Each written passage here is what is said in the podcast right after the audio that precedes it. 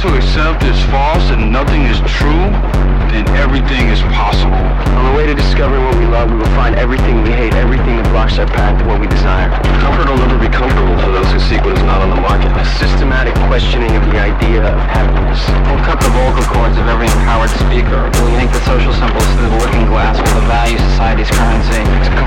familiar, society is a fraud so complete and venal that it demands to be destroyed beyond the power of memory to recall its existence.